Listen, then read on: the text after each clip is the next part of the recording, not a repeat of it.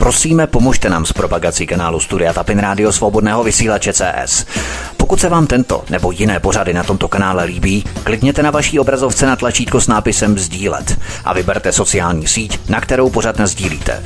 Jde o pouhých pár desítek sekund vašeho času. Děkujeme.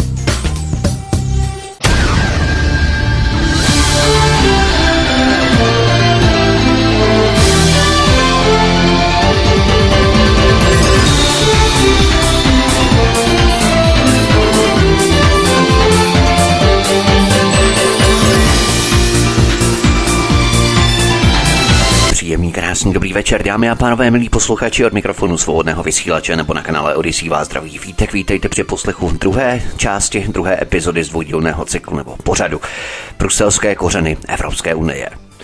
Na začátku tohoto druhého dílu nacistických kořenů Evropské unie stručně zrekapituluju, o čem jsem hovořil v prvním díle. Podíval jsem se na první dokument s názvem Evropské hospodářské společenství, který nacisté napsali v roce 1942. Tento dokument předpovídá utváření Evropy po válce a vítězství nacistů. To sice nevyšlo, ale mnohé z nastíněných plánů se začaly plnit.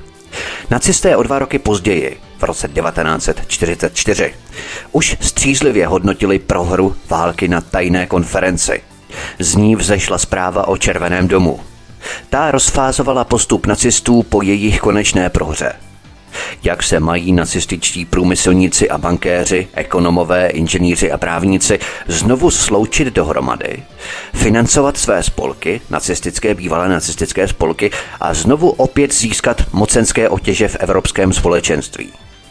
Mnohé z těchto prognoz nacistů z roku 1944 se vyplnilo doslova do puntíku. Podíval jsem se na mýtus o demokracii Bruselské Evropské unie – skupiny korporátního kartelu a kouzlo patentů. Průmyslové patenty jsou stěžejní věcí, která se ale velmi podceňuje. Patenty jsou zlato korporací pro dominanci a monopol jejich ekonomických zájmů. Patenty stačí korporacím k ovládnutí světových trhů. Následně jsem se zaměřil na IG Farben a její kriminální minulost spojení s nacisty – Potom jsem už začal prvním architektem jádra Evropské unie, která se nakonec dovršila podpisem římské smlouvy v roce 1957. Touto osobou byl právník Walter Hallstein. Jeho pravou rukou byl Karl Friedrich Ophuls. A těmi jmény, jak jsem slíbil na konci minulé epizody, první epizody, budeme pokračovat v tomto díle. Pojďme tedy na první kapitolu. Hans Globke, Mnoho úředníků a velvyslanců poválečného západoněmeckého ministerstva zahraničí bylo předtím členy nacistického ministerstva zahraničí za Joachima von Ribbentropa. Byli vyznamenanými agenty nacistů při dobývání Evropy během druhé světové války. V 50. letech 20. století, v letech založení Bruselské Evropské unie, se tito právní a političtí krtci stali operativními agenty kartelu v evropských zemích. Byli pověření přípravou dalšího plánu převzetí moci kartelu prostřednictvím Bruselské Evropské unie. Jak jsem zmínil, Walter Hallstein byl poradcem prvního kancléře západního Německa Konráda Adenauera. Šéfem Adenauerova kancléřského úřadu byl Hans Klopke. Hans Klopke byl také vyšetřovaným v rámci válečných zločinů, protože pracoval na nacistických holokaustových zákonech. Hans Klopke vystudoval práva a politické vědy, než nastoupil do pruské a později německé státní služby. V roce 1929 se Klopke stal správním radou ruského ministerstva vnitra. Po požáru říšského sněmu se Globke podílel na sepsání zmocňovacího zákona a zákona na rozpuštění Pruska. Následně byl přeložený na německé ministerstvo vnitra. Globke si získal pověst odborníka na rasové otázky. Zákony a nařízení, na kterých Globke pracoval na ministerstvu vnitra, sehrály podstatnou roli při přípravě norimberských rasových zákonů. V roce 1936 byl Globke spoluautorem komentáře k norimberským rasovým zákonům. V poválečném Německu se Globke stal šedou eminencí prvního západoněmeckého kancléře Konráda Adenauera. V této roli měl obrovskou moc při formování nového Německa a vypracování plánů na bruselskou Evropskou unii. Pojďme na další kapitolu. Hermann Josef Abs. Další osobou byl Hermann Josef Abs. Hermann Abs byl jednou z klíčových postav německé ekonomiky od konce 30. do 70. let 20. století. Švihák, elegán a diplomat Abs se v roce 1937 stal členem představenstva Deutsche Bank, největší německé banky. Do roku 1942 Abs zastával 40 ředitelských funkcí, z nich čtvrtina byla v zemích okupovaných nacisty. Mnohé z těchto společností využívaly otrockou práci a do roku 1943 se majetek Deutsche Bank čtyřnásobil. Od roku 1940 byl Abs členem dozorčí rady společnosti IG Farben s hlavním zaměřením na finanční transakce. 80% všech finančních transakcí, které se uskutečnily při zakládání osvětimského továrního komplexu vybudovaného společností IG Farben, bylo řízeno Deutsche Bank a prošlo rukama Abse. Po válce byl Abs krátce uvězněný, ale rychle se vrátil k podnikání navázáním kontaktů s britskými a americkými okupačními silami. Hermann Abs byl totiž pověřený přidělováním finančních prostředků z Marshallova plánu německému průmyslu. Vidíme, opět sledujeme naplňování tajných stínových obrysů zprávy Červeného domu. Bývalí staří veteráni nacisté opět získávají pozice v klíčových státních funkcích po válce. Díky této pozici se Abs stal klíčovou postavou při vzniku sítě Gladio. Byl také finančním poradcem Konráda Adenauera – Abs byl vedoucím německé delegace na dohodě o německých vnějších dluzích v roce 1953, která skončila relativně nízkými splátkami německých poválečných a druhoválečných dluhů, včetně všech budoucích požadavků vznesených združeními obětí. Jak jsem zmínil, Abs šéfoval Deutsche Bank. Ve své hlavní funkci člena správní rady největší německé banky Deutsche Bank se zabýval především tím, aby zajistil přední místo v okupovaných evropských zemích. Abs se stal nejmocnějším bankéřem poválečného Německa. Z velké části právě jeho zásluhou se podařilo obnovit silnou německou říši, která se stala základem dnešní Evropské unie. Důležité je, že APS byl také členem Evropské ligy pro hospodářskou spolupráci, elitní intelektuální nátlakové skupiny založené v roce 1946. Tato liga se zasazovala o vytvoření společného trhu předchůdce Evropské unie. Jejími členy byli průmyslníci a finančníci – Vypracovala politiku, která je dnes nápadně známá. Měnová integrace a společné dopravní, energetické a sociální systémy. Abs byl také nominovaný do výboru Vatikánské banky. Potom na něho minulost praskla a do Vatikánské banky nakonec nevstoupil. Kdo jste poslouchali můj pořad Nesvatá aliance mezi Vatikánem, mafií a CIA, zmínil jsem to v šestém díle velmi podrobně. To byli lidé, kteří stáli u zrodu západního Německa a bruselské Evropské unie. Pojďme na další kapitolu. Kurt Georg Kösinger. Dále bych chtěl jmenovat akční výbor pro Spojené státy evropské. To je velmi málo známý výbor, jehož historie zůstává z velké části utajovaná i dnes. Tento akční výbor pro Spojené státy evropské založil Jean Monnet 13. října 1955. Jean Monnet byl předtím vysokým představitelem Evropského společenství uhlí a ocely. Nejdéle sloužícím členem výkonného výboru této akční rady byl Němec Kurt Georg Kissinger, který v něm zasedal od ledna 1956 do května 1965. Kissinger byl ovšem členem nacistické strany a za druhé světové války pracoval v oddělení rozhlasové propagandy v nacistickém ministerstvu zahraničí. Později se stal západoněmeckým kancléřem, kterým byl mezi lety 1966 až 69. K dalším významným členům tohoto akčního výboru patřil Ital Aldo Moro v období od května 1959 do prosince 1962. Před druhou světovou válkou byl ovšem Aldo Moro členem fašistické univerzitní organizace Joventu Universitaria Fascista, skupiny sponzorované Mussoliniho fašistickou stranou. Aldo Moro se nakonec stal italským premiérem, kterým byl dvakrát. Pojďme na další kapitolu. Konrad Adenauer. Konrad Adenauer, první německý pováleční kancléř, využil svých pravomocí k tomu, aby přivedl zpět k moci mnoho nacistických pohlavárů. Potom, co Adenauer v roce 1933 ztratil funkci starosty Kolína nad Rýnem, kontaktoval v srpnu 1934 vysoce postavené nacistické politiky a odvolával se na své služby nacistickému hnutí. Následně přijímal platby od nacistické vlády – při jednáních, která proběhla s okupačními silami v roce 1949, se Adenauer snažil zabránit likvidaci laboratoří patřících farmaceutické společnosti Bayer. Když se v roce 1949 Konrad Adenauer ujal moci, byl šéf Deutsche Bank Hermann Abs jeho nejdůležitějším finančním poradcem. V zákulisí Abs usilovně pracoval na tom, aby se Deutsche Bank mohla po decentralizaci obnovit. V roce 1957 se mu to podařilo a on se vrátil ke svému bývalému zaměstnavateli. Téhož roku podepsalo šest členů společenství uhlí a ocely římskou smlouvu, která založila Evropské hospodářské společenství. Smlouva dále liberalizovala obchod a zřizovala stále mocnější nadnárodní instituce, včetně Evropského parlamentu a Evropské komise.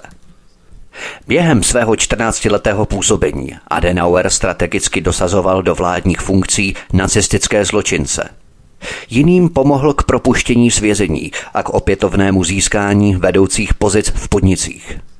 Jedním z těchto nacistických zločinců byl zmíněný Hans Globke – kterého Adenauer zaměstnal jako svého poradce pro národní bezpečnost.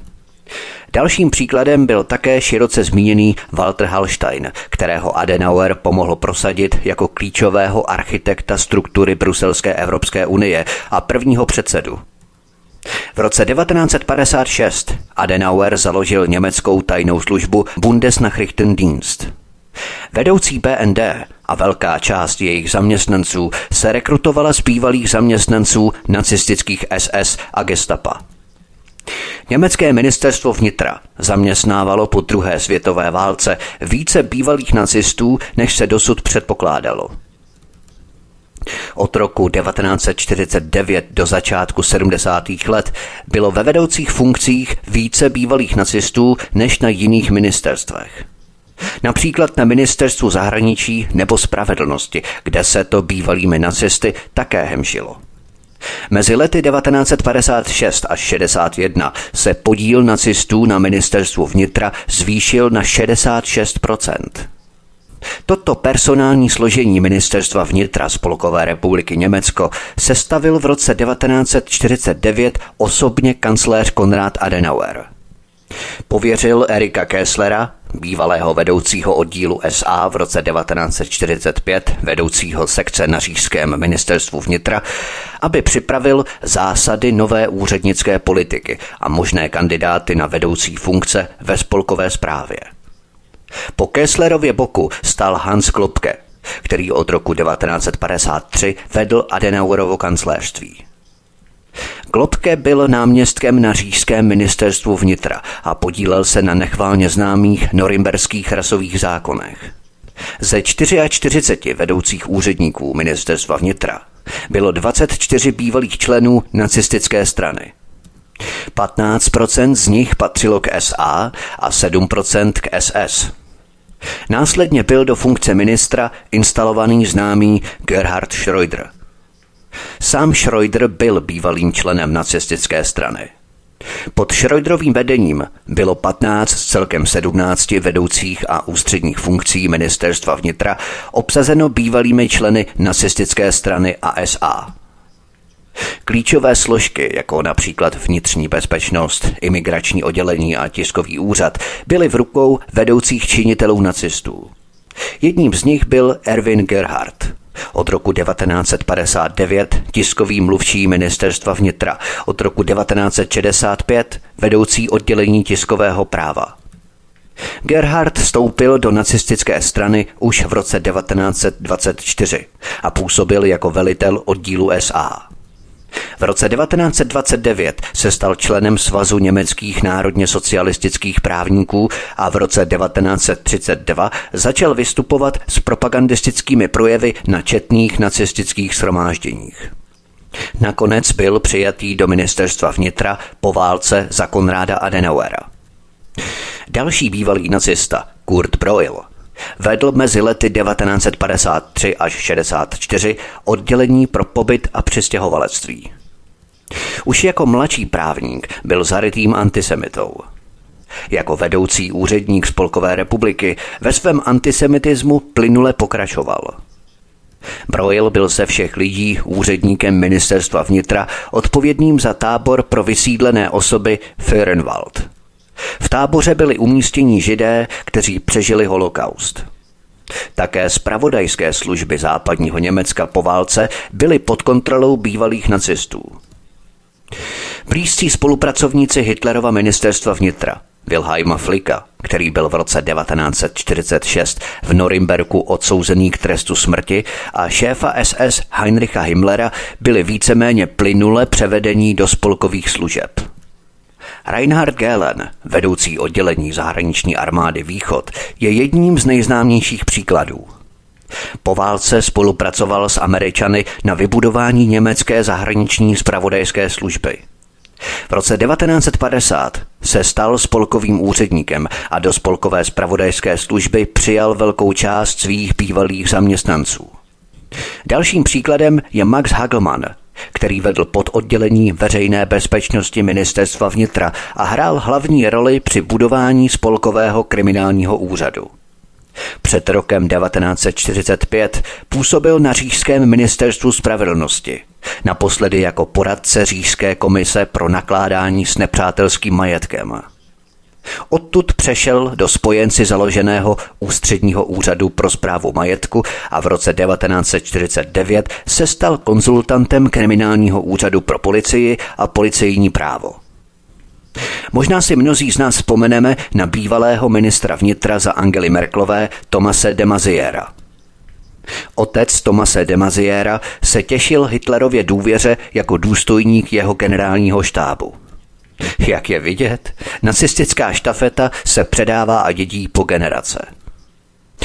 Posloucháte druhou epizodu z dvoudílného pořadu Nacistické kořeny Evropské unie. Od mikrofonu svobodného vysílače nebo na kanále Odisí vás zdraví vítek. Písnička je před námi a po ní pokračujeme dál v našem povídání. Hezký večer a pohodový poslech.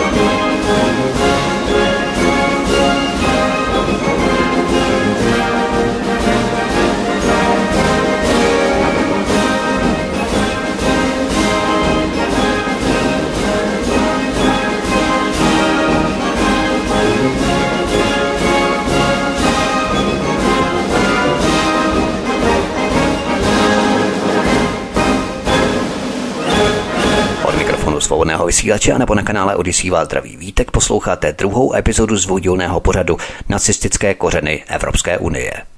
Pojďme na další kapitolu Fritz Termer.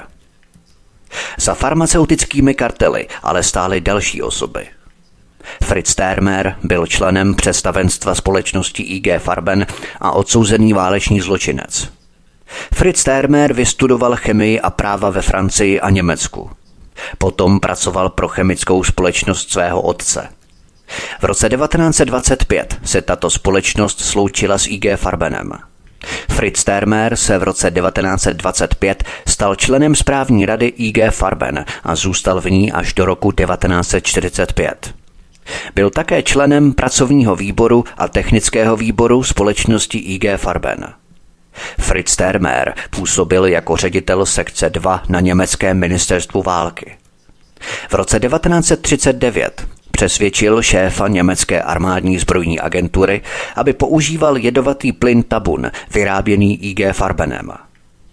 Od roku 1941 byl Fritz Termer zodpovědným za výstavbu a provoz továrny IG Farben v koncentračním táboře Osvětim. Fritz Termer byl v roce 1945 zatčený a postavený před soud v norimberském procesu proti IG Farben, kde byl shledán vinným z válečných zločinů a zločinů proti lidskosti, kterých se dopustil drancováním a spolčením okupovaných území, zabavením závodů a účasti na zotročování a deportaci otrocké pracovní síly. Byl odsouzený k sedmi letům vězení, ale v roce 1950 byl předčasně propuštěný. Už v roce 1956 se Fritz Termer stal předsedou dozorčí rady společnosti Bayer, konkrétně mezi lety 1956 až 67. Pojďme na další kapitolu Karl Wurster. Karl Wurster Pracoval pro IG Farben a Degeš a byl jedním z těch, kteří byli zodpovědní za jedovatý plyn Cyklon B. Wurster vystudoval chemii a v roce 1924 začal pracovat pro BASF. V roce 1925 začal pracovat v oddělení anorganické chemie společnosti IG Farben. V roce 1934 se Wurster stal vedoucím oddělení anorganické chemie v IG Farben. Wurster byl také členem správní rady společnosti IG Farben, vlastněné firmou Degeš, která vyráběla cyklon B, jedovatý plyn používaný v plynových komorách v Osvětimi. V roce 1938 se Wurster stal členem správní rady IG Farben. Po válce v roce 1952 se Wurster stal výkonným ředitelem obnovené společnosti BASF. Pojďme na další kapitolu. Helmut Kohl. Helmut Kohl je bývalým německým kancléřem a lobbystou farmaceutického průmyslu na plný úvazek. Helmut Kohl byl dříve chráněncem Karla Wurstra. Jak jsem zmínil, Karl Wurster byl členem představenstva ceřiné společnosti IG Farben, konkrétně BASF, která vyráběla plyn pro Osvětim. Wurstrův chráněnec Helmut Kohl byl bývalým zaměstnancem společnosti BASF. Reprezentoval německou hlavu farmaceutického kartelu. Šlo o to, že si po druhé světové válce chemický a farmaceutický průmysl systematicky připravoval politiky pro nejvyšší vládní funkce. Jedním z nich byl i Helmut Kohl. Mezi lety 1959 a 69 byl Kohl lobbystou farmaceutického průmyslu na plný úvazek ve Svazu chemického průmyslu. V roce 1969 se Kohl stal ministerským předsedou německé spolkové země Poríní Falcko, která je pod silným vlivem farmaceutického průmyslu. V roce 1982 se Kohl zmocnil nejvyššího postu v německé spolkové vládě, kancléře, prostřednictvím tzv. konstruktivního hlasování o nedůvěře. Farmaceutický kartel Kohlovi umožnil, aby se z řadového zaměstnance BAS stal někým, kdo obsadil ústřední chodby moci. Kohl projevil zvláštní zájem o evropské sjednocení. Byl jedním z hlavních architektů Maastrichtské smlouvy a měny eura. K Maastrichtu se ještě vrátím v klíčových smlouvách. Rozhodnutí, aby se Frankfurt stal sídlem Evropské centrální banky, bylo způsobené především jeho vlivem. Helmut Kohl po 16 letech prosazoval z úřadu německého kancléře globální politické zájmy farmaceutického kartelu. V roce 1995, kdy byl stále Kohl kancléřem, vyšlo najevo, že jistý obchodník se zbraněmi poskytl Kohlově křesťansko-demokratické straně CDU řadu nepřiznaných příspěvků. Tento skandál se rozrostl v listopadu 1999, kdy státní zástupci v německém Augsburgu vydali zatykač na bývalého pokladníka CDU, který byl obviněný z daňových úniků, protože nepřiznal dar od lobbysty ze zbrojního průmyslu. Vyšetřovatelé také zjistili, že se nejednalo o jednorázovou platbu a že CDU dlouhodobě používala systém tajných účtů pro příjem darů. Kohl nicméně opakovaně odmítl dárce jmenovat a stále není jasné, kolik milionů jeho strana CDU tímto způsobem skutečně získala. Pojďme na další kapitolu. Angela Merklová. Po Kohlovi převzala funkci kancléřky v roce 2005 jeho politická chráněnka Angela Merklová. Její mentor Helmut Kohl představil tehdy mladou Merklovou jako moje děvče – Bodej by ne, když Merklová měla také velmi úzké vazby na farmaceutický průmysl. Merklová studovala mezi lety 1973 až 78 fyziku na univerzitě v Lipsku ve východním Německu. Později získala doktorát za práci o kvantové chemii. Mezi lety 1978 až 90 Merklová pracovala a studovala v Ústředním ústavu fyzikální chemie Akademie věd ve východním Berlíně. Po sjednocení Německa byla Merklová v roce 1990 zvolená poslankyní spolkového sněmu. V roce 1991 se Merklová stala ministriní pro ženy a mládež ve vládě Helmuta Kohla. Mezi lety 1994 až 1998 zastávala Merklová funkci ministrině životního prostředí a jaderné bezpečnosti. Měla blízký vztah s Kólem a stala se známou jako Kólovo děvče – v roce 2000 Merklová vystřídala Kola ve funkci předsedkyně strany CDU. V roce 2005 se Merklová stala německou kancléřkou. V projevu krátce před svým zvolením prohlásila.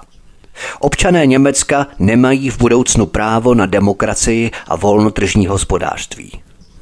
Bylo zřejmé, že Merklová byla informovaná zástupci kartelu. Jedním z jejich blízkých poradců byl šéf společnosti BAS Jürgen Hambrecht. BAS byla za druhé světové války jedním z členů kartelu IG Farben. Pojďme na další kapitolu. Nicolas Sarkozy. Souběžně s tím ve Francii dědicové architektů Osvětimi prosadili k moci Nikolase Sarkozyho. Nikolas Sarkozy byl pro změnu hlavou francouzského farmaceutického kartelu. To si musíme také vysvětlit, protože to je velmi zásadní a důležité. Sarkozy vystudoval soukromé obchodní právo a následně pracoval jako právník pro francouzskou farmaceutickou firmu Servil, která je známá svými úzkými vztahy s francouzskými politiky. Jedním z jeho klientů byl Silvio Berlusconi, mediální magnát a bývalý italský premiér. Sarkozyho politická kariéra začala v roce 1982, kdy se stal starostou Noli sur Seine, jedné z nejbohatších francouzských obcí. V této funkci zůstal až do roku 2002. V roce 2002 se Sarkozy stal francouzským ministrem vnitra. Během svého působení ve funkci prosadil snětek mezi francouzským farmaceutickým trpaslíkem Sanofi a švýcarsko-německým farmaceutickým gigantem Aventis, dříve Hochst, jedna z divizí IG Farben. Pak se Sarkozy stal postupně ministrem financí a vnitra a nakonec francouzským prezidentem. Sarkozy tedy reprezentoval také farmaceutický kartel – Pojďme na další kapitolu Karl Theodor zu Gutenberg. Máme tu ale další příklady. Tak třeba bývalý německý ministr obrany Karl Theodor zu Gutenberg byl od svých 14 let vychovávaný svým nevlastním otcem, který byl synem Joachima von Ribbentropa. Ribbentrop byl samozřejmě mezi lety 1933 až 1945 Hitlerovým ministrem zahraničí. V roce 1947 byl Ribbentrop souzený v Norimberku a za své zločiny oběšený. Ano, můžeme namítnout, že pouhý příbuzenský vztah nemusí nutně předurčovat loajalitu ke korporátním zájmům nebo politickým strategiím. V tomto případě však fakta hovoří sama za sebe.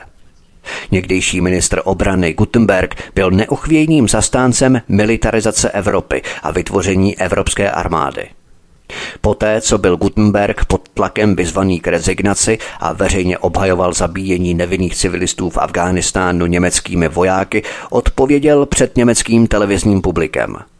Rozhodně zůstanu, i kdyby se strhla bouře. Tak jsem byl vychován a tak budu i nadále postupovat. Pojďme na další kapitolu. Otto Ambros. Otto Ambros byl mezi lety 1938 až 45 členem výkonného výboru IG Farben.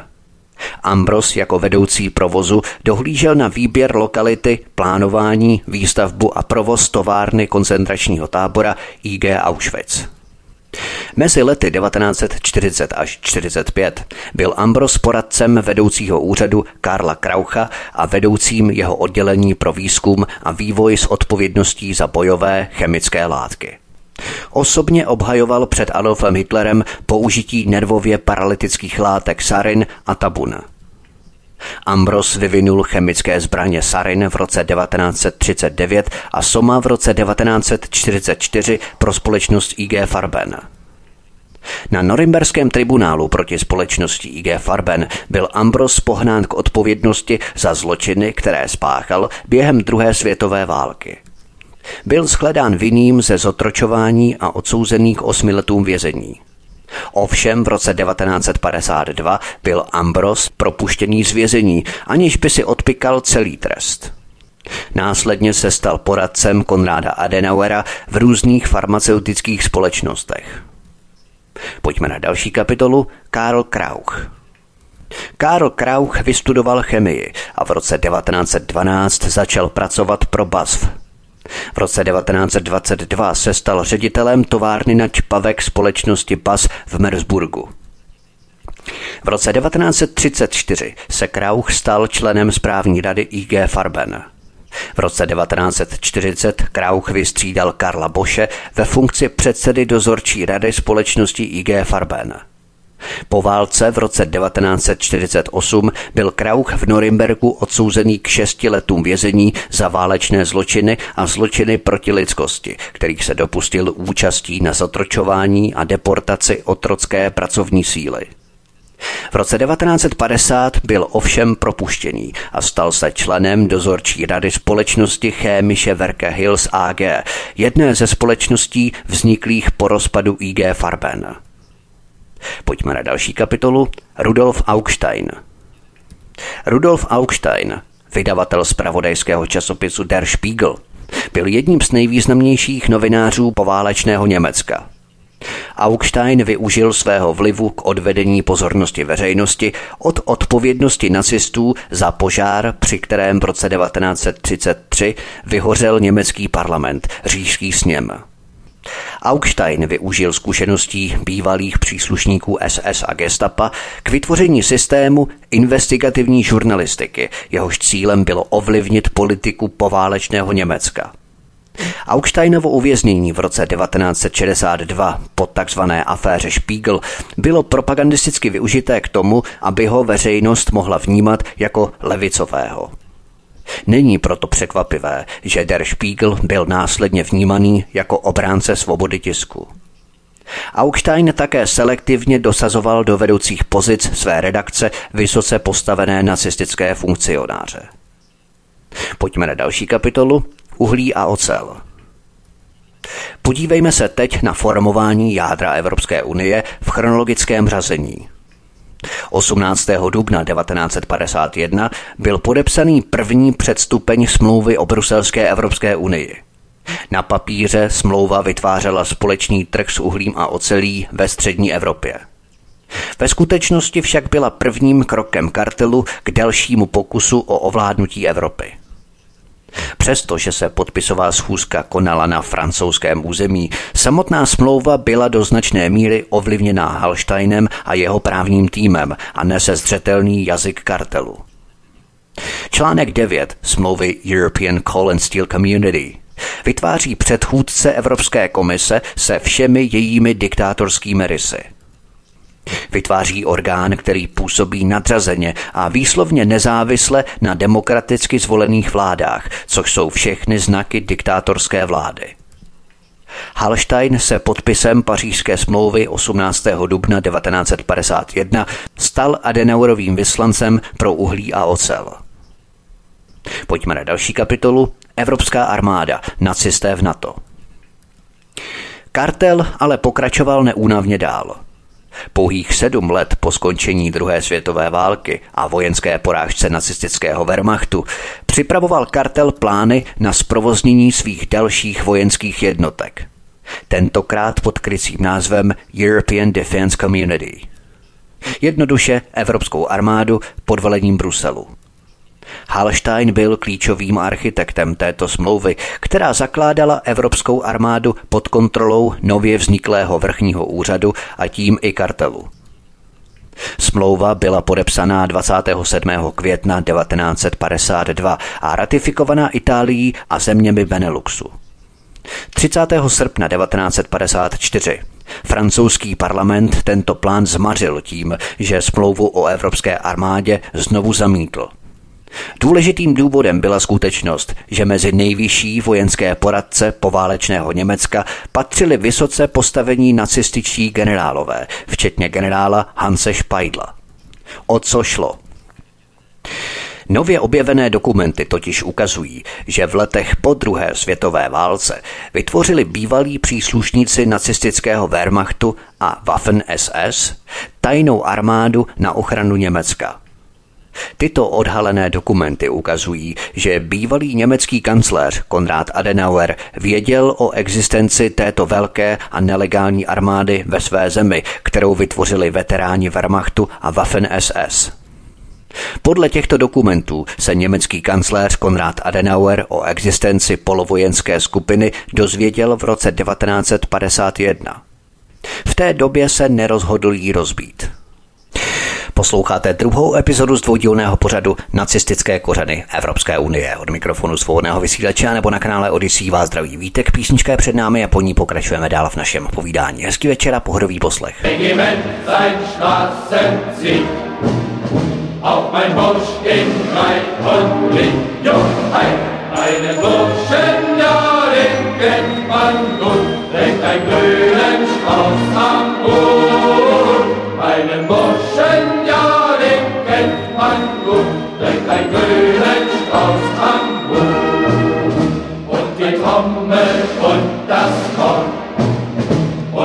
und der Tambour schreitet vor. Jo, hei, einen Burschen, ja, den kennt ich raus, trägt an seinem Hut den Strauß. Einen Burschen, ja, den kennt ich raus, trägt an seinem Hut den Strauß. Regiment nach Hause zieht. Auch mein Bursch in Reib und Krieg, jo, hei, einen Burschen,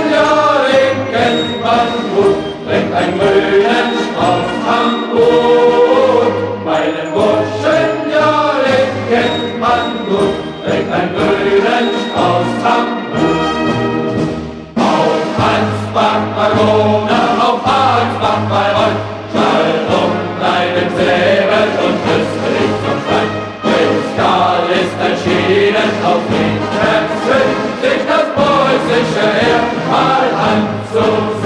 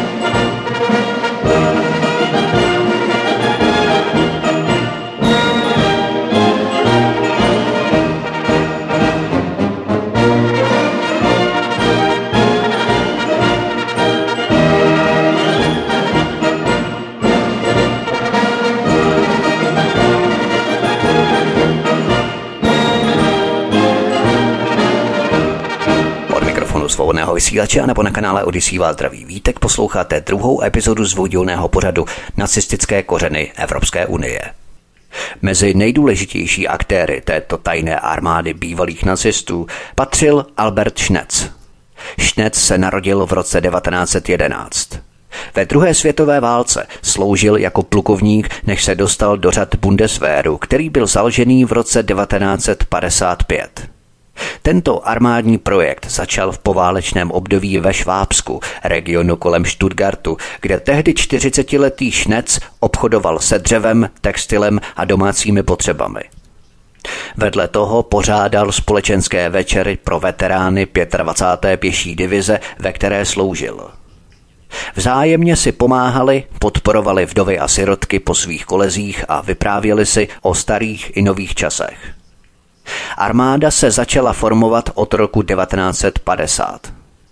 Šnec získával dary od podnikatelů a podobně smýšlejících bývalých důstojníků. Kontaktoval skupiny veteránů jiných divizí, požádal dopravní firmy, která vozidla by mohly poskytnout v nejhorším případě a pracoval na nouzovém plánu. O zbraně se zase postaral Anton Grase, bývalý generál pěchoty, který byl tehdy zaměstnaný u Šnecovy firmy. V roce 1950 nastoupil na spolkové ministerstvo vnitra v Bonu, kde se stal generálním inspektorem a dohlížel na koordinaci taktických jednotek německé policie v německých spolkových zemích pro případ války. Chtěl jejich prostředky využít k vybavení vojska pro případ ohrožení.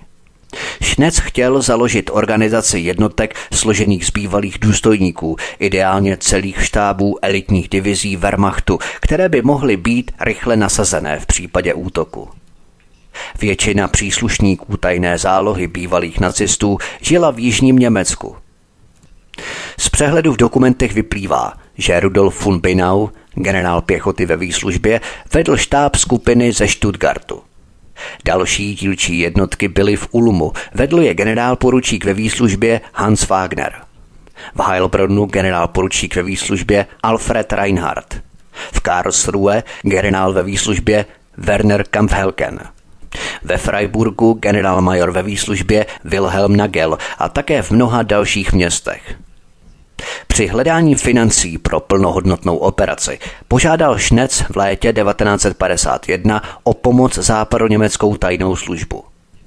Během schůzky 24. července 1951 nabídl Šnec Gélenovi, šéfovi zpravodajské služby, služby své stínové armády pro vojenské využití nebo prostě jako potenciální sílu, ať už pro německou exilovou vládu nebo pro západní spojence.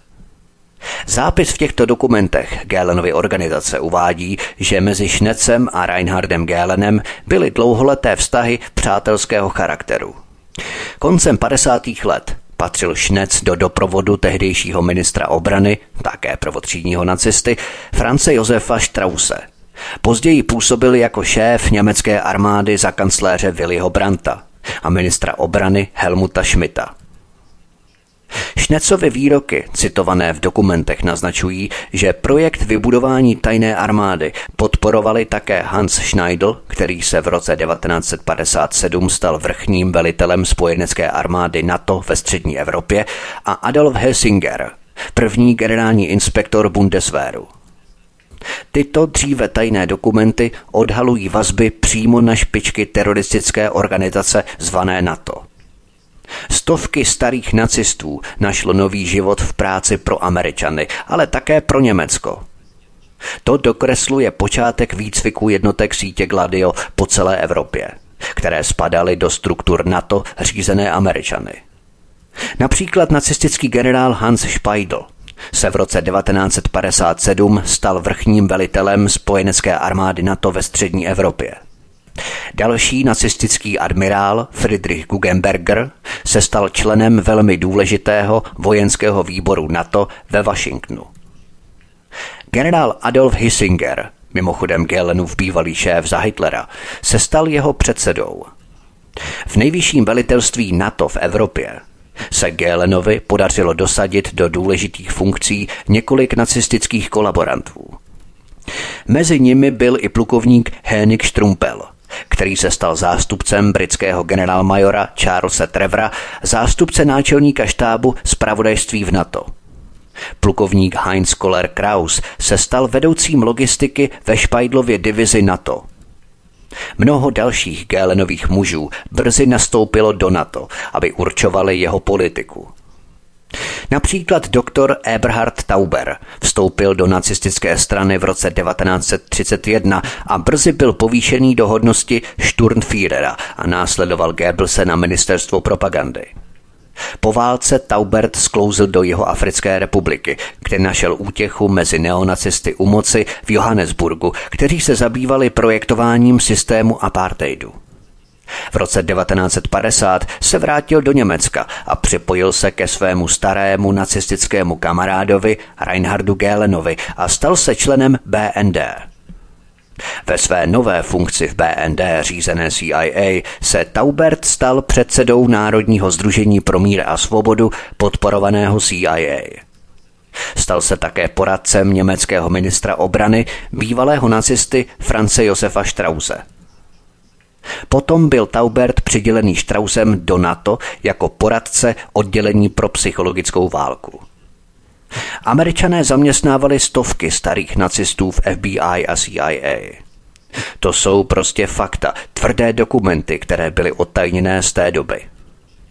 NATO je jednoduše teroristickou organizací, která vraždí lidi po celém světě, přitom se tváří jako ochránci lidstva – Sledujeme tak neskutečné obrysy vrůstání nacistů do mocenských složek armád NATO a na ně navazujících ministerstev spravedlnosti, zahraničí, ale hlavně vnitra a obrany. Všechno v poválečném západním Německu Konráda Adenauera a jeho vyslanců v bruselské Evropské unii. Jakou asi minulost může mít Evropská unie s nacisty u jejich kořenů? Jakou asi minulost může mít NATO, které také stojí na kořenech starých nacistů? Pojďme na další kapitolu. Sicilská šestka. Vrůstání nacistů do kořenů Evropské unie se ovšem neomezovalo pouze na Německo. Tato ideologie vrůstala i v dalších členských státech. Představme si několik dalších osob, které spolu vytvářely politiku Evropské unie v jejich počátcích. Předtím si ale musíme vysvětlit, co znamená pojem sicilská šestka. Byť to zní lehce mafiánsky, ale v tomto případě se realita liší. Ve dnech 1. až 3. června 1955 se v Mesíně na Sicílii konalo rozhodující přípravné setkání k založení Evropského hospodářského společenství za účasti zástupců Francie, Itálie, Německa a zemí Beneluxu. Účastníci tohoto setkání se stali známými jako Sicilská šestka. Už samotní členové této sicilské šestky, tedy zakládající osoby jádra Evropské unie, jsou šokující. Prvním členem této sicilské šestky byl samozřejmě bývalý nacista Walter Hallstein. Právě Hallstein byl hlavním iniciátorem tohoto přípravného setkání pro římskou smlouvu o dva roky později. Druhou osobou sicilské šestky byl Gaetano Martino. Před druhou světovou válkou i během ní byl členem italského fašistického hnutí za Mussoliniho. Další osobou této sicilské šestky byl Antoine Pinas z Francie. Během druhé světové války byl členem Národní rady Vichy, tedy francouzského loutkového režimu, který v okupované Francii zavedli nacisté. Je naprosto šokující, že tři ze šesti členů této sicilské šestky pocházeli vlastně ze zemí osy, brutálních nacistických a fašistických diktatur. Německa a Itálie a části vyšistické Francie. To byl rok 1955. Pojďme na další kapitolu Římská smlouva. O dva roky později, 25. března 1957, byl Walter Hallstein jedním z 12 signatářů římské smlouvy, zakládajícího dokumentu Bruselské Evropské unie. To, co se Hallsteinovi nepodařilo v Římě v roce 1938, mluvil jsem o tom v minulém díle, dokončil o 19 let později v roce 1957. Dostal druhou šanci a tentokrát ji využil bez zbytku. Římskou smlouvu podepsalo šest členů společenství uhlí a ocely. Římská smlouva založila Evropské hospodářské společenství. Smlouva dále liberalizovala obchod a zřizovala stále mocnější nadnárodní instituce, včetně Evropského parlamentu a Evropské komise. Pojďme na další kapitolu. Hallstein, vyslanec Německa v Evropské unii. Po vypracování římských smluv bylo dalším úkolem kartelu pro Hallsteina tyto smlouvy implementovat z pozice šéfa nového centrálního úřadu kartelu. 30. prosince 1957 napsal Walter Hallstein z rekreačního střediska Albach v Tyrolských Alpách německému kancléři Konrádu Adenauerovi třístránkový spis – v tomto dopise, který měl vejít ve známost jako bruselská závěrečná zpráva, jsou podrobně popsané plány kartelu, které měly Halsteinovi zajistit nejvyšší funkci v Nové Evropě a roli prvního předsedy Komise Evropské unie. Nejdůležitější body tohoto bruselského dopisu s konečným řešením jsou, cituji, Musíme trvat na Bruselu jako konečném řešení otázky umístění – Povšimněte si Hallsteinovy analogie s nacistickou propagandou konečného řešení židovské otázky. Cituji dál. Italové musí být kompenzovaní za to, že nemají sídlo v Římě. Jak, to se teprve uvidí. Myšlenka mít sídlo v Paříži se objevila, ale po našem, tedy Hallsteinově, ostrém zásahu, od ní bylo upuštěno. Úkoly, které máme jako šéf Komise Evropské unie, jsou pro Němce jako stvořené. Po sedmi letech čekání je německý šéf na řadě. Konec citace. Toto jsou zásadní vybrané věty dopisu, který Walter Hallstein zaslal Konrádu Adenauerovi. Úspěch na sebe nenechal dlouho čekat. 7. ledna 1958 tedy necelý týden po odeslání tohoto dopisu, byl Walter Hallstein jmenovaný prvním předsedou Komise Evropské unie.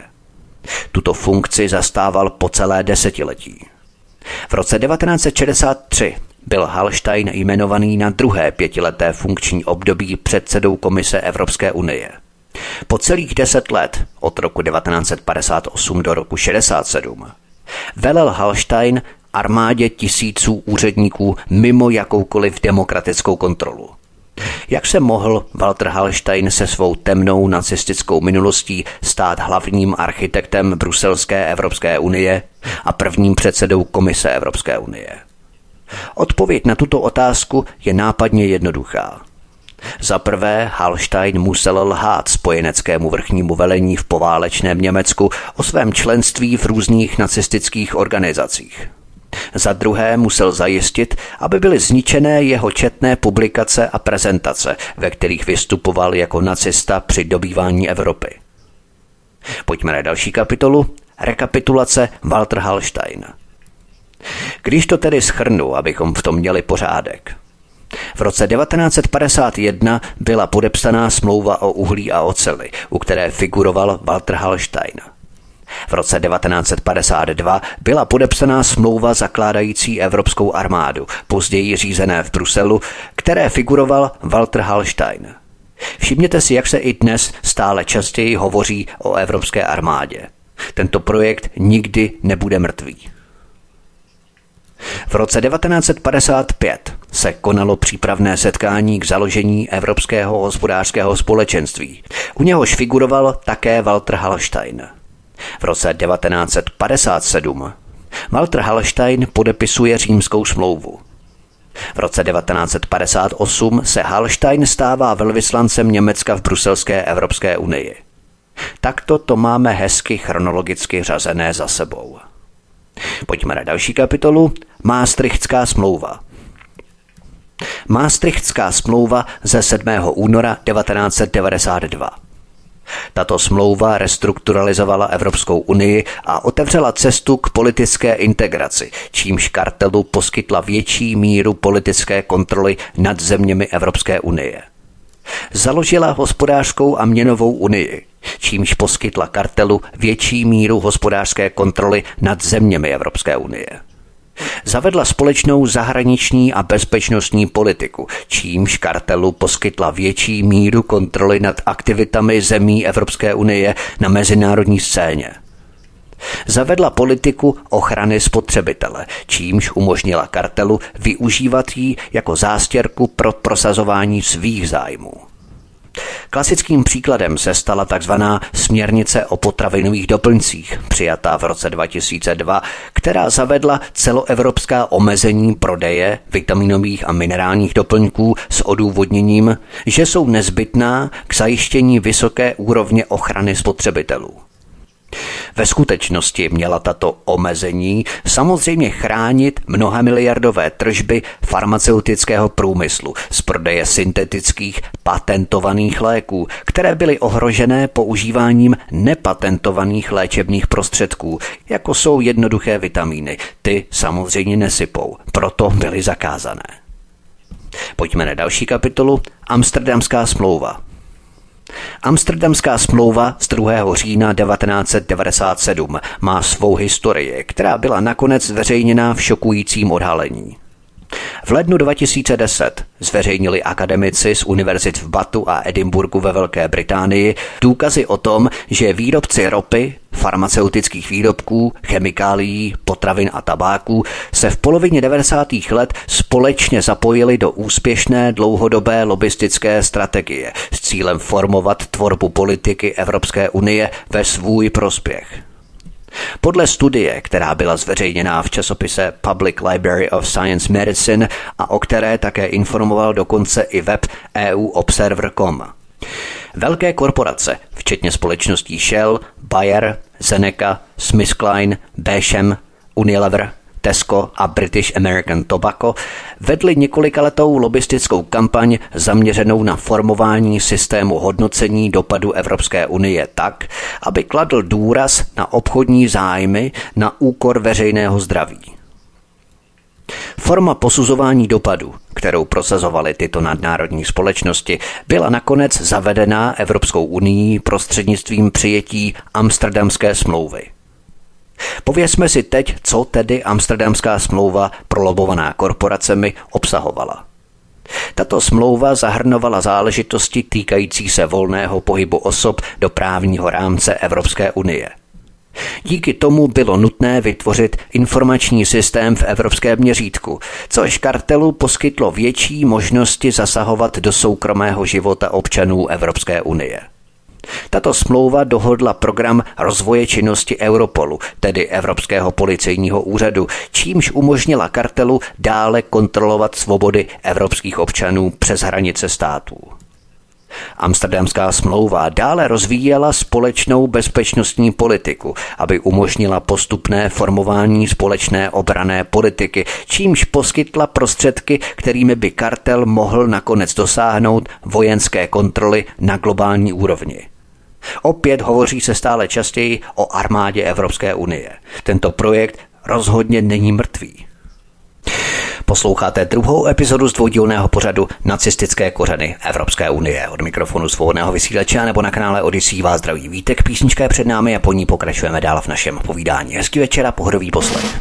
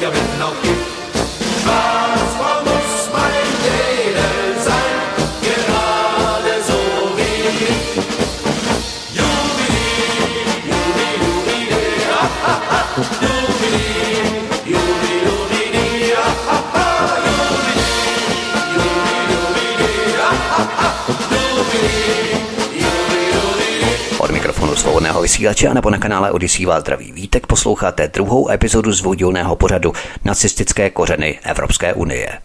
Pojďme na další kapitolu Smlouva z NIS. Smlouva z NIS z 26. února 2001 zavedla systém hlasování kvalifikovanou většinou v Evropské radě. Tím dále omezila možnost jednotlivých členských států Evropské unie postavit se proti zájmům kartelu velkých zemí. V důsledku této změny dnes tři hlavní země kartelu, Německo a Francie spolu s Itálií, fakticky drží rovnováhu sil v radě – Jednalo se tedy o zvýšení a přerozdělení počtu křesel v Europarlamentu a Evropské radě ve prospěch největších zemí kartelu a tím i znevýhodnění těch malých, tedy nás. Pojďme na další kapitolu Lisabonská smlouva. Lisabonská smlouva, která stoupila v platnost v Evropské unii v prosinci 2009, povýšila snahu kartelu upevnit svou politickou moc nad Evropou na zcela novou úroveň. Smlouva je jasným a nezaměnitelným krokem k zavedení celoevropské diktatury. Nedemokratická historie Lisabonské smlouvy, tedy všechno to, co Lisabonské smlouvě předcházelo, je neméně zajímavá. Konvent o budoucnosti Evropy začal původně v únoru 2002 pracovat na návrhu textu Lisabonské smlouvy, původně ještě Evropské ústavy – Text byl předložený na samitu Evropské unie v červnu 2003 a schválený v červnu 2004. V květnu 2005 však francouzi v celostátním referendu odhlasovali ne této ústavě. Následující měsíc, v červnu 2005, hlasovali proti také nizozemci. Ústava byla následně uložená k ledu na dobu přemýšlení, alespoň na krátkou dobu se zdálo možné, že se znovu neobjeví. V lednu 2007 převzalo Německo pod vedením Angely Merklové předsednictví Evropské unie a prohlásilo období na rozmyšlenou za ukončené. Pouhé dva měsíce později, v březnu, byla všemi členskými státy Evropské unie přijatá Berlínská deklarace, ve které byl nastíněný záměr všech členských států Evropské unie dohodnout se na nové smlouvě o Evropské unii do parlamentních voleb v roce 2009. Text nové smlouvy, od té doby známé jako Lisabonská smlouva, byl následně zveřejněný 4. června 2007. K šoku francouzů a nizozemců a také milionů demokratických občanů v celé Evropě se však ukázalo, že 96% jejich článků bylo okopírováno z odmítnuté smlouvy o Evropské unii. Šok se změnil v hněv. Navzdory zjevnému podvodu, ke kterému došlo, podepsali Lisabonskou smlouvu 13. prosince 2007 v portugalském Lisabonu představitelé 27 členských států Evropské unie. Jedinou zemí, která se následně rozhodla smlouvu podrobit demokratickému veřejnému referendu, bylo Irsko. V červnu 2008 přišli Irové k volebním urnám a v referendu o smlouvě se vyslovili rozhodně ne – tím Irové kopírovali hlasování francouzů a nizozemců o smlouvě o Evropské unii v roce 2005. Lisabonskou smlouvu odmítlo 33 ze 43 irských volebních obvodů. Při volební účasti přesahující 53%, by každá skutečná demokracie v tomto okamžiku naslouchala hlasu lidu a poslala smlouvu na smetiště dějin, kam patří. Místo toho ukázala Bruselská Evropská unie svou pravou tvář, když požadovala, aby Irsko hlasovalo znovu a dosáhlo správného výsledku. Místo toho, aby se vedoucí představitelé Evropské unie podřídili vůli občanů, jak by se stalo v každé skutečné demokracii, reagovali na odmítnutí tím, že dali Irsku čtyřměsíční ultimátum – po druhé a po vydatné kampaně a masírce Irové hlasovali pro. Ve všech ostatních 26 členských státech byla smlouva schválená národními parlamenty těchto zemí, aniž by bylo umožněno veřejné hlasování. Německá kancléřka Angela Merklová se zasloužila o obnovení zamítnuté Evropské ústavy a její přejmenování na Lisabonskou smlouvu. Co bychom si měli v rámci Lisabonské smlouvy zapamatovat? Žádné oddělení ústavních pravomocí, čímž se eliminuje klíčový prvek, který je pro každou demokracii zcela zásadní. Žádná možnost, aby si Evropané demokraticky zvolili svého prezidenta. Místo toho je prezident vybíraný tajně evropskou politickou elitou jménem korporátních zájmů. Lidé nemají možnost volit 26 členů Evropskou komisi. Místo toho je tato výkonná úroveň nebo kabinet evropské vlády jmenovaný evropskou politickou elitou jménem korporátních zájmů. Lidé nemají možnost Evropskou komisi vyměnit, i když se v drtivé většině domnívají, že zneužívá a omezuje jejich lidská práva. Lidé nemají možnost zabránit dalšímu omezování svých práv a svobod. Lisabonská smlouva, která je koncipovaná jako samoúčinná legislativa, umožňuje Bruselské Evropské unii rozhodnout se, kdy a jak chce získat další pravomoci a vzít si je, aniž by o tom lidé museli hlasovat v referendu. Podle této Lisabonské smlouvy byl Herman Van Rompuy jmenovaný prezidentem Evropské unie, zatímco Catherine Ashtonová byla dosazená do funkce ministrině zahraničí Evropské unie. V obou případech neměli občané Evropy žádnou možnost o těchto jmenováních hlasovat. Už jsem o tom hovořil dříve v prvním díle. Jak se tehdy široce psalo v médiích, jen několik dní před svým jmenováním byl předseda Evropské rady Herman van Rompuy pozvaný 19. listopadu 2009 na svůj pracovní pohovor do funkce prezidenta skupinou Bilderberg – elitního kruhu euroamerických korporátních zájmů pod kontrolou Davida Rockefellera, kterému předsedal bývalý komisař Evropské unie lobista Etienne Davignon. Pojďme na poslední kapitolu, závěr, štafeta života. Josef Goebbels, šéf Hitlerovy propagandy, kdysi řekl Za 50 let už nikdo nebude myslet na národní státy – Vidíme, jakým způsobem dochází k demontáži suverenit národních států dnes. Až nás ze všech paralel nacistických plánů, které se přetvořily do čtvrté říše Evropské unie, mrazí. Všechno až nápadně připomíná, že dnešní snaha o vytvoření evropského státu bez hranic a národů je neúprosně spjatá s plány SS a německých průmyslníků na vytvoření čtvrté říše spíše ekonomického než vojenského impéria. Protože všechna uvedená fakta, která jsem prezentoval, vycházejí z historických záznamů, jsem přesvědčený o tom, že se nám všechno v tomto pořadu potvrdí. Jakmile si uvědomíme, do jaké míry jsme byli my, naše rodina, přátelé a celé generace držení v naprosté negramotnosti ohledně zásadních historických faktů, můžeme si položit rozhodující otázku.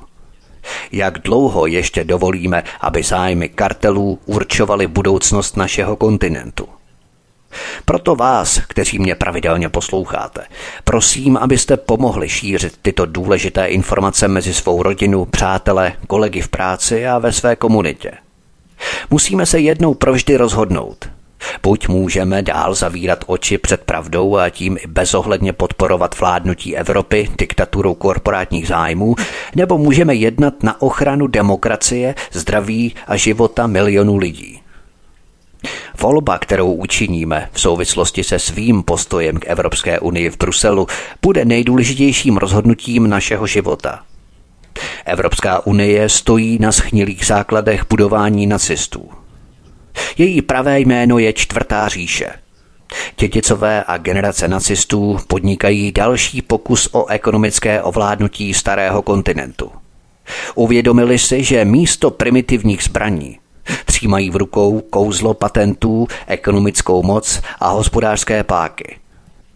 To by mělo být poučení pro každého z nás, až budeme opět sledovat žvanící politiky při volbách do bezzubého europarlamentu.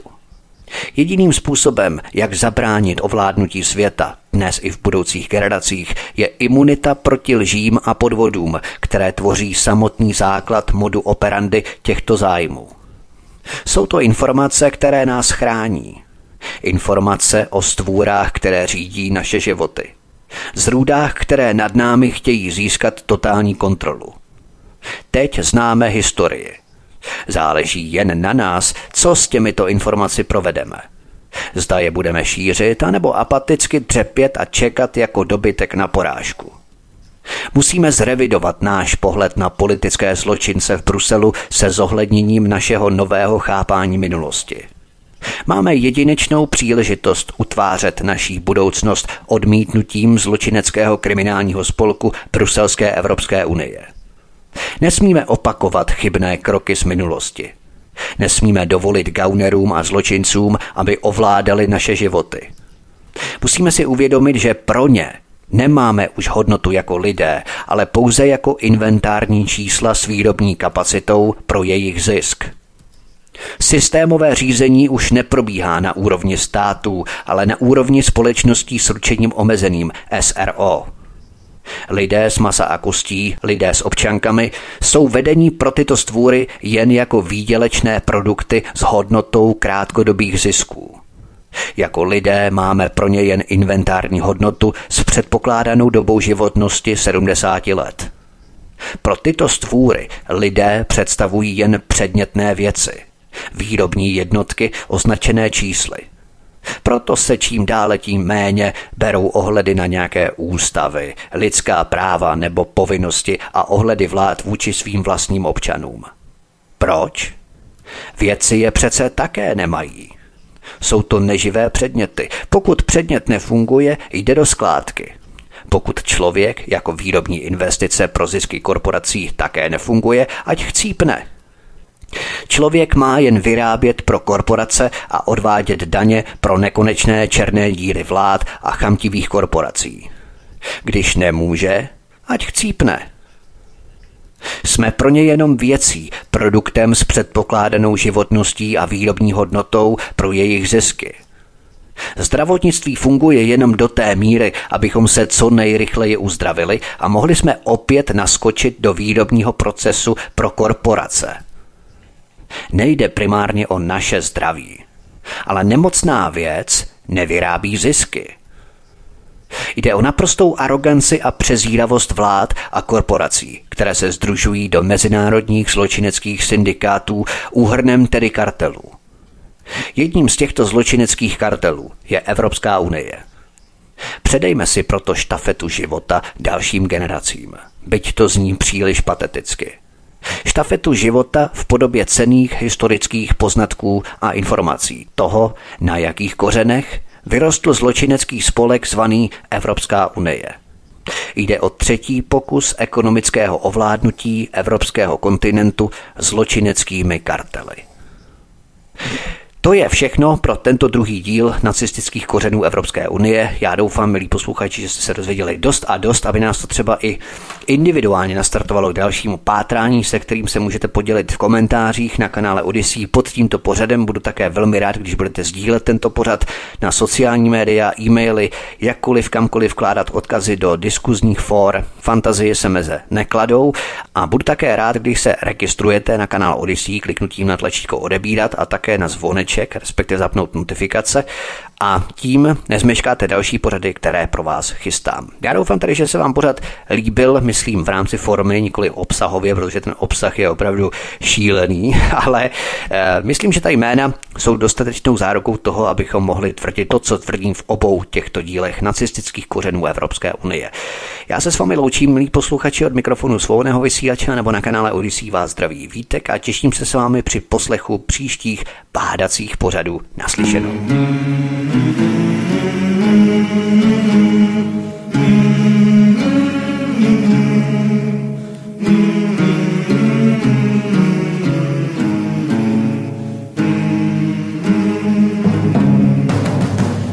sind des Geier schwarzer Haufen,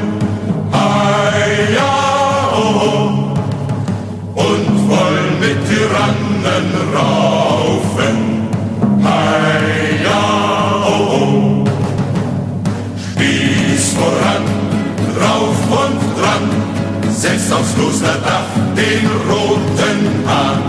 Spieß voran, drauf und dran, setzt aufs Klosterdach den roten Hahn. Als Adam grub und Eva spann. Kyrie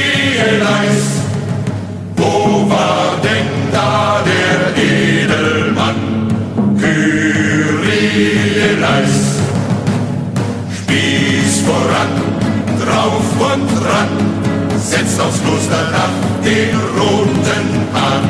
Spieß voran, drauf und dran, setzt aufs Klosterdach den roten Hahn. Uns führt der Florian Geier an, trotz Acht und Bann. Den Bundschuh führt er in der Fahn, hat Helm und Harnisch an. Spieß voran, drauf und dran, setzt aufs Klosterdach den roten Hahn. Spieß voran, drauf und dran, setzt aufs Klosterdach den roten an. Bei Weinsberg setzt es Brand und Stank, hei ja, oh, oh. gar mancher über die Klinge sprang, hei ja, oh, oh. Spieß voran, drauf und dran, setzt aufs Klosterdach den roten an. Spieß voran, drauf und dran, setzt aufs Klosterdach den roten an. Geschlagen ziehen wir nach Haus, ei ja, oh, oh. unsere Enkel fechten's besser aus. Ei, ja, oh, oh. Spieß voran, drauf und ran, setzt aufs Klosterdach den roten an. Spieß voran, drauf und dran, setzt aufs Klosterdach den roten an.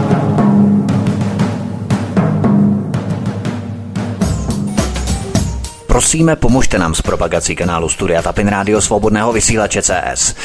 Pokud se vám tento nebo jiné pořady na tomto kanále líbí, klikněte na vaší obrazovce na tlačítko s nápisem Sdílet a vyberte sociální síť, na kterou pořád sdílíte. Jde o pouhých pár desítek sekund vašeho času. Děkujeme.